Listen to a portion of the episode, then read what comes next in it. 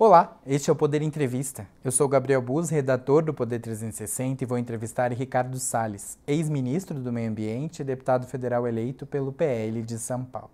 Salles tem 47 anos, é advogado e administrador. Em 2018, concorreu ao deputado federal pelo Partido Novo e não foi eleito.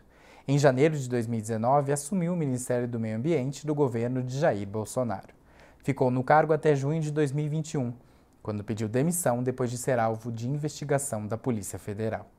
Eleito como o quarto mais votado do estado de São Paulo, com mais de 640 mil votos, terá seu primeiro mandato como deputado federal. Ricardo Salles, obrigado por ter aceitado o convite. Obrigado, prazer estar com vocês aqui. Agradeço também a todos os web espectadores que assistem a este programa. Esta entrevista está sendo gravada no estúdio do Poder 360 em Brasília, em 25 de outubro de 2022. Para ficar sempre bem informado, inscreva-se no canal do Poder 360, ative as notificações e não perca nenhuma informação relevante. Eu começo essa entrevista perguntando como que o senhor avalia o seu desempenho nas urnas e o resultado do seu partido, o PL.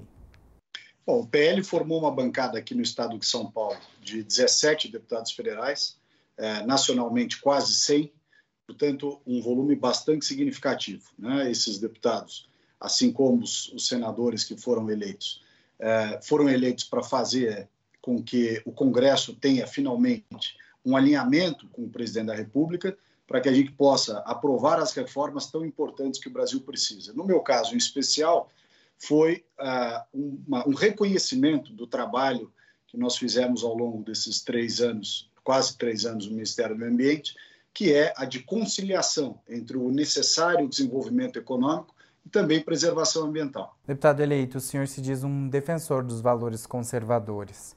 Mas o que isso vai significar na prática no seu mandato na Câmara? Bom, há uma série de questões que orbitam a seara uh, de princípios conservadores, tais como a defesa da família como célula máter da sociedade, como grande pilar de sustentação de uma sociedade como a nossa, e que deve sempre prestigiar os valores da família, de convivência, de educação, de cultura, enfim, é, sempre sob a ótica da família cristã brasileira.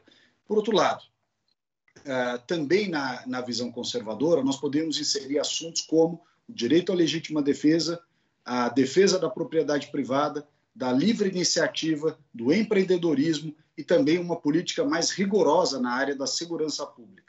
Deputado eleito, além dessa bandeira mais conservadora, quais outras bandeiras o senhor pretende defender enquanto deputado? Eu sempre tive, ao longo desses 16 anos, desde que nós fundamos o Movimento em Direita Brasil e eu passei a atuar na vida pública, sendo candidato, depois secretário, depois candidato novamente, depois ministro do Meio Ambiente e agora uh, eleito deputado federal, uh, eu sempre defendi uma visão conservadora nos princípios, como citamos agora, liberal na economia, e aí entra um aspecto muito importante desse próximo, dessa próxima legislatura, que se inicia em 1 de fevereiro, que é a realização das reformas que o Brasil precisa. E eu pretendo estar uh, muito engajado nessa pauta, da reforma administrativa, da reforma tributária e das privatizações, tão necessárias para o Brasil, para que a gente diminua o peso e o tamanho do Estado sobre os cidadãos e permita que o Brasil respire né? áreas de empreendedor, da, da prosperidade econômica que beneficia desde o pequeno empreendedor, aquele que tem um pequeno negócio, como um carrinho de pipoca, uma banca de jornal ou até uma vendinha, né, da, por menor que ela seja, até os grandes empreendimentos que, por sua vez, empregam milhares e milhares de brasileiros que precisam desse desenvolvimento econômico para terem justamente emprego, saúde, né, educação, segurança pública e tantas outras pautas tão importantes. O senhor deixou o governo em 2021 sendo alvo de investigação da Polícia Federal por crimes de corrupção, advocacia administrativa, prevaricação e facilitação de contrabando. O senhor nega todos esses crimes. Agora eleito, voltará a ter foro privilegiado.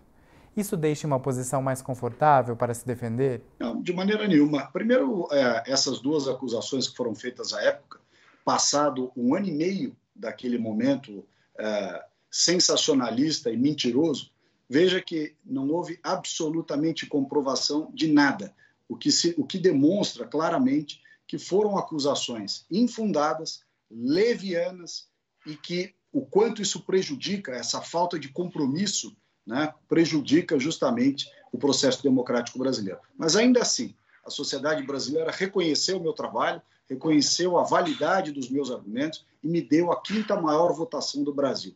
Como deputado federal, eh, em razão da lei, nós temos ah, o foro para o prerrogativo de função, mas que a mim não aproveitem nada. Eu eh, continuo sendo inocente dessas falsas acusações que foram trazidas e, seja em qualquer foro, eu, elas continuam sendo falsas acusações e que não têm o menor eh, sentido de prosperar, não importa onde elas tramitem.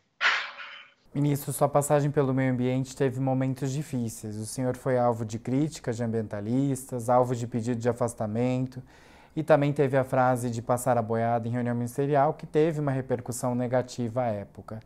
O senhor sempre negou os problemas na sua gestão, reforçou os dados que o senhor apresentava, mas o desmatamento ele cresceu nos últimos anos. O senhor consegue fazer uma autocrítica de onde sua gestão poderia ter sido melhor? Olha, acho que primeiro poderia ter havido uma comunicação diferente, é, mas isso se deve também ao momento de esgarçamento político pelo qual o Brasil vive nos últimos dez anos, com a esquerda se debatendo para tentar voltar ao poder e querendo impedir a direita de governar, como se democracia fosse apenas a visão da esquerda sobre os fatos. A direita tem espaço, os conservadores têm espaço, os liberais têm espaço, e esse é o debate democrático que tem que ser feito. É, no Ministério do Meio Ambiente, nós fizemos a defesa de alguns pontos importantes, como a agenda ambiental urbana, né, que a esquerda nunca fez e, aliás, votou contra o marco legal do saneamento. Nós fizemos o marco legal do saneamento e é justamente esta norma que está permitindo que vários locais do Brasil, a começar pelo Rio de Janeiro, nosso cartão postal, uh, solucionem esta chaga que foi herdada uh, de tantos anos de governo com descaso. Uh, dos 210 milhões de brasileiros, 100 milhões fez, ficaram sem coleta e tratamento de esgoto até que o governo Bolsonaro tivesse uh, a oportunidade de, junto com o Congresso Nacional, o meu ministério, com a minha atuação, também o ministro Rogério Marinho, hoje senador eleito, uh, pudéssemos aprovar o marco legal do saneamento. Que que, o que, que eu acho que aí a gente poderia fazer diferente, podia ter feito um pouco diferente, por exemplo? Podia ter trazido este debate para que a sociedade entendesse os, as discussões que estavam realmente por trás do bloqueio ao marco legal do saneamento. Discussões corporativistas, uma visão que não ajuda o meio ambiente, mas era uma defesa eh, de pautas muito específicas de grupos de interesse que não cuidavam da parte de saneamento. Mas nós podíamos ter feito essa discussão de uma maneira mais ampla. Da mesma forma, o programa Lixão Zero, que foi o grande, único, talvez, movimento do governo federal nos últimos 20 anos para resolver essa chaga dos lixões. Né? Infelizmente, a disputa política com governadores de estado acabou impedindo que a gente fluísse mais rapidamente no programa Lixão Zero, assim como ah, no programa de concessões de parques, de parques nacionais, que também tem sido um sucesso. Um aspecto que, que talvez eh, fizéssemos diferente é a campanha internacional. Nós permitimos, ah, por uma, uma certa inocência do governo, uma credulidade de que as coisas ah, seriam explicadas naturalmente, nós permitimos que lá fora né, criassem, a partir do Brasil, uma parte da imprensa brasileira, uma parte de acadêmicos, ativistas e até empresários eh, que queriam atingir o governo do presidente Bolsonaro, criaram no exterior um sentimento de desinformação e contrariedade com muitas das coisas que aconteciam aqui. E, por exemplo, como você perguntou, ou como você citou, perdão, eh, o desmatamento. As pessoas não falam que o desmatamento vem subindo desde 2012 ininterruptamente. A narrativa que fica aparecendo na imprensa é de que estava tudo bem na Amazônia e que o desmatamento voltou a subir apenas no governo Bolsonaro, o que é uma mentira. O desmatamento vem subindo desde 2012. E é essa pergunta, o porquê que ele vem subindo, que as pessoas deveriam se fazer. E a resposta está no fato de que a Amazônia é a região mais rica do Brasil, porém com a população vivendo no pior índice de desenvolvimento humano. Isso é um convite à ilegalidade. Deputado eleito, existe uma especulação de que o senhor almeja presidir a CCJ, Comissão de Constituição e Justiça, ou mesmo a Comissão do Meio Ambiente na próxima legislatura. O senhor quer mesmo uma dessas comissões? Veja, essa é uma questão que não depende de mim. Né? É uma composição entre partidos, entre colegas deputados federais, é uma conjuntura política. Claro que se eu for uh, convidado ou tiver espaço para poder ser, quer seja presidente da CCJ ou da Comissão de Meio Ambiente, eu aceitaria com muito gosto. Mas é, este é um assunto que não depende de mim, depende é, de todos nós, do partido, da base do governo e dos deputados eleitos em geral. Há uma outra conversa também, deputado eleito, sobre o senhor assumir uma secretaria no eventual governo Tarcísio de Freitas, do Republicanos, ele que concorre ao governo de São Paulo. Essa conversa existe? Olha, eu agradeceria muito uma, é, esse tipo de, de ideia, mas eu não, não tenho interesse em ser secretário de Estado. Já fui secretário de Estado por mais de uma vez. É, o meu papel agora é na Câmara dos Deputados para poder exercer aquilo que eu preguei durante a campanha eleitoral, de coordenação, de, de alinhamento de pautas importantes para essa nossa visão conservadora, de economia liberal, enfim, de uma visão de direita da política brasileira. Deputado eleito, eu não poderia deixar de perguntar sobre o caso Roberto Jefferson. O ex-deputado, segundo ele mesmo afirmou à PF, recebeu a polícia com 50 tiros de fuzil. Como o senhor avalia esse episódio?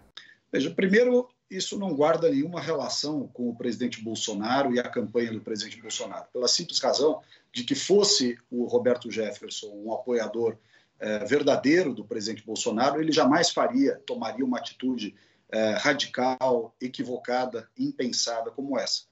É, não acho que isso tenha o potencial de atingir a campanha do presidente, porque as pessoas sabem distinguir isso. O presidente, de maneira correta, ele, ele recriminou essa atitude do Roberto Jefferson. Talvez ela possa ser creditada ao fato de que ele está doente, estava preso em casa, numa situação psicológica muito é, frágil o que não justifica, né, mas talvez explique essa, esse dia de fúria adotado aí pelo, pelo Roberto Jefferson, inclusive em razão de um inquérito que, segundo várias análises jurídicas, é um inquérito que tem uma série de fragilidades ou ilegalidades. Mas jamais se poderia um cidadão de bem eh, atirar contra a polícia. Né? A polícia foi lá cumprir uma ordem judicial. Né? Então, não, essa é uma atitude que realmente não tem como ter guarida de nenhum lado da política brasileira. Eu gostaria de abordar também a questão das pesquisas eleitorais. O senhor é um crítico dos levantamentos. Mas apesar de alguns políticos defenderem a criminalização das pesquisas, que apresentem resultado diferente do das urnas, os partidos desses mesmos políticos gastam muito dinheiro com pesquisas internas durante a campanha eleitoral. Como o senhor avalia essa questão? Olha, eu sou contra a regulamentação uh, de pesquisa eleitoral. Acho que quem deve fazer esse crivo da conveniência, oportunidade, da credibilidade é o mercado, é o eleitor, é o cidadão e a cidadã. Então, para deixar claro que eu sou contra a regulamentação. Diferentemente do que eu acho neste caso, nesse ano, a exemplo do que aconteceu em outros anos. Acho que essa ideia que foi sugerida uh, de ter uma investigação sobre relações eventualmente é, inadequadas de institutos de pesquisa com pessoas que fazem o seu, o seu patrocínio e tudo mais, ela não existiria se nós tivéssemos só apenas uma norma que explicitasse de maneira bem clara como são contratadas, para quem servem como é que devem ser feitas essas pesquisas. Agora, os critérios utilizados pelas pesquisas me parecem frágeis. Você tem uma amostra muito pequena é, de pessoas diante de um volume de brasileiros, um país de 210 milhões de pessoas. Você ter uma entrevista de duas mil pessoas me parece muito pouco. Mais do que isso, a forma pela qual são feitas as perguntas, a maneira, a ordem que se colocam perguntas, ou seja, a pesquisa, ainda que não haja, digamos assim, uma fraude no número propriamente dito, mas ela pode ser manipulada na sua tendência. E é isso que uma eventual investigação poderia demonstrar. Se ah, esta manipulação, que pode ter havido ou não, ah, ela decorre de um erro de metodologia, porém de boa fé, ou se ela decorre de uma aliança, de um pagamento, de um pedido, de uma, um objetivo ilegítimo por parte uh, desses institutos. O problema não está em fazer, inclusive, uma pesquisa equivocada. O problema está em, em fazer parecer para a sociedade que esta eventual pesquisa equivocada de má fé é, ela é algo isento e que merece credibilidade. Uma vez que você exponha a falta de credibilidade ou eventuais interesses é, indevidos que, que circundam ou circundariam este, esse procedimento de elaboração de pesquisa, a própria sociedade se encarrega de tirar a credibilidade de determinado instituto. Em caso de vitória do presidente Jair Bolsonaro, como que o senhor pretende ajudar no processo de angariar apoios do chefe do executivo no legislativo? Olha, é importante ter uh, uma atuação parlamentar sempre baseada em princípios e valores, que são aqueles que eu defendo há no mínimo 16 anos de que, desde que eu comecei o movimento em Direita Brasil. Uh, eu defendo uma economia liberal, portanto, a diminuição do tamanho do Estado, dos impostos, mas isso só pode ser feito também com a redução das despesas, despesas muitas vezes desnecessárias ou despesas que não são prioridade. E isso decorre também, por sua vez, ah, da necessidade de nós fazermos as privatizações. Eu sou, a favor, eu sou favorável a privatizar todas, absolutamente todas as empresas e bancos públicos estatais, todos, sem exceção. Não vejo motivo para nós termos nem bancos, nem autarquias, nem empresas de capital misto, nada. Aliás, deveríamos começar, obviamente, pelos Correios, que já estão prontos, e o senador Rodrigo Pacheco não, não avança com essa, com essa privatização dos Correios, mas logo em seguida passar a privatização da, da Petrobras, que eu acho que seria, é um momento emblemático para a gente finalmente entender que o governo não precisa ter uma empresa de petróleo para poder ajudar na redução de tributos, numa, na redução de preços. Né? A minha atuação como deputado também ajudaria, na, no caso de que eu, que eu acredito vai acontecer, de vitória do presidente Bolsonaro, ajudaria a construir, construir acordos, construir pontos, diálogo, mesmo com pessoas da oposição e que estejam imbuídas de boa fé para resolver o problema brasileiro em todos os campos. Agora, em caso de vitória do ex-presidente Lula, como que o senhor pretende fazer uma oposição responsável? Veja, eu não faria jamais uma oposição destrutiva, ser contra ideias do PT ou propostas do PT só porque vem do PT. Eu acho que nós temos que diferenciar coisas que são boas para o país e coisas que não são, independentemente de quem sejam seus autores há projetos de lei, há propostas que podem ser muitas vezes aprimoradas e, portanto, é para isso que se deve trabalhar. E quando elas são absolutamente imprestáveis, você tem que trabalhar para rejeitar. Agora, é, o diálogo é sempre importante. Eu não me furtaria a dialogar com, com, com deputados ou senadores ou com uh, o executivo do PT, mas sempre deixando claro quais são as nossas visões, quais são os nossos valores inegociáveis, quais são as questões que importam realmente ao Brasil. Mas eu tenho certeza que nós não vamos passar por esse exercício de paciência, porque de fato o presidente Bolsonaro vai ser reeleito no próximo dia 30. Ministro, agora um jogo rápido. Eu vou falar alguns temas, o senhor responde brevemente qual a sua percepção sobre o assunto, se o senhor é a favor ou contra. O senhor é a favor ou contra uma flexibilização na lei que permite o aborto? Hoje, o aborto já é permitido apenas nas seguintes condições quando a gravidez é resultado de estupro, oferece risco à vida da mulher e em casos de anencefalia do feto, ou seja, quando há malformação do seu cérebro. Não, eu sou contra a flexibilização. O senhor é a favor ou contra a legalização do uso recreativo da maconha, como está ocorrendo em vários países da Europa e também em vários estados dos Estados Unidos? Sou contra também. O senhor é a favor ou contra cotas para minorias em universidades? Eu sou a favor de cotas sociais, raciais não.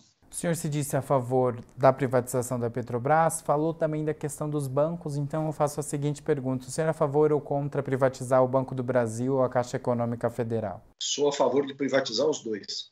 O senhor é a favor ou contra as regras das leis trabalhistas, a CLT? Eu acho que elas podem se tornar ainda mais dinâmicas. Nós tivemos uma reforma importante, mas não suficiente e não completa. O senhor falou das reformas na entrevista. Eu queria saber se o senhor é a favor ou contra a reforma administrativa, que torna mais fácil a demissão de funcionários públicos. Eu sou a favor da meritocracia na administração pública. Isso faria com que os bons funcionários tivessem melhores salários e melhores condições e nós tivéssemos a oportunidade de se livrar dos maus funcionários. E sobre a reforma tributária, o senhor é a favor ou contra? Bom, precisa ver qual é o modelo que vai ser apresentado. Difícil você dizer se é a favor ou contra, uma vez que não se sabe o modelo. Mas eu acho que deveria unificar os tributos municipais, depois unificar os ICMS e depois simplificar os federais, sem misturar os três níveis federativos. O senhor conhece o projeto de lei contra fake news em tramitação no Congresso? É a favor ou contra esse projeto? Contra. Agora, na sua avaliação, o que precisa ser alterado na segurança pública? O senhor é a favor do chamado excludente de licitude? Sou a favor do excludente de licitude. Acho que nós temos que acabar com a progressão da pena, temos que acabar com a progressão de regime, né, que é o que é o nome técnico. Temos que acabar com visita íntima em qualquer hipótese. Temos que acabar com as saidinhas, com essas saídas temporárias em qualquer hipótese, e acho que nós temos que votar a redução da maioridade penal. Sobre o meio ambiente, ministro, eu queria perguntar para o senhor como a gente promove a preservação e, ao mesmo tempo, o desenvolvimento da Amazônia? Bom, tem cinco pilares importantes para a Amazônia é, ter um desenvolvimento sustentável verdadeiro. Primeiro, fazer a regularização fundiária, que a esquerda demonizou chamando de MP da grilagem. Foi um erro muito grande. Segundo, fazer um grande zoneamento econômico-ecológico para ter o ordenamento territorial com utilização adequada dos recursos naturais que existem da Amazônia, mediante licenciamento ambiental, compensação, áreas eh, para serem reflorestadas, mas sem ter essa inviabilidade geral de uso dos recursos naturais como é hoje. Terceiro ponto importantíssimo é o pagamento pelos serviços ambientais, a exemplo do que nós fizemos no Ministério com o programa Floresta Mais. Você realmente remunerar uh, quem preserva, quem cuida, seja da reserva legal, da área de preservação permanente, dos cursos hídricos. Para isso, o Brasil precisa receber os créditos de carbono a que tem direito. Nesses últimos 15 anos, o Brasil acumulou créditos de carbono da ordem de mais de 300 bilhões de dólares se nós somarmos os diferentes protocolos, os diferentes acordos, as diferentes rubricas. E os países ricos insistem em manobras para não pagar os nossos créditos de carbono e que seriam fundamentais para o pagamento dos serviços ambientais. O quarto pilar é a bioeconomia. Muitos falam da bioeconomia, mas tiveram sentados lá e não fizeram. E eu explico um pouco porque eu acho que não fizeram. A bioeconomia só se dará com a atração de capital privado. Quem vai promover a bioeconomia em escala, em volume de investimento, em proporção necessária para a Amazônia, são, setor, são as empresas do setor privado. E aí é preciso ter uma política de incentivo ao investimento industrial, pesquisa, tecnologia, enfim, propriedade intelectual, tudo aquilo que orbita no cenário uh, relativo à bioeconomia mundial. E o quinto pilar, você ter uma, um sistema de comando e controle, ou seja, de fiscalização, que seja eficiente e que seja voltado para atividades uh, não persecutórias que, que eu quero dizer com isso? Você pune quem é criminoso, mas não permite que atividades de fiscalização sejam utilizadas para perseguir quem trabalha de maneira correta ou gostaria de trabalhar de maneira correta e é jogado na ilegalidade. Então, não é abrir mão da fiscalização, não é abrir mão da, da, da repressão aos crimes, é saber diferenciar o que é crime e o que é atividade que poderia estar sendo feita de maneira regular. Chega ao final esta edição do Poder Entrevista. Em nome do Jornal Digital Poder 360, eu agradeço o deputado federal eleito Ricardo Salles. Eu agradeço o Poder 360. Agradeço também a todos os web espectadores que assistiram a este programa. Essa entrevista foi gravada no estúdio do Poder 360, em Brasília, em 25 de outubro de 2022. Para ficar sempre bem informado, inscreva-se no canal do Poder 360, Ative as notificações e não perca nenhuma informação relevante. Muito obrigado e até a próxima!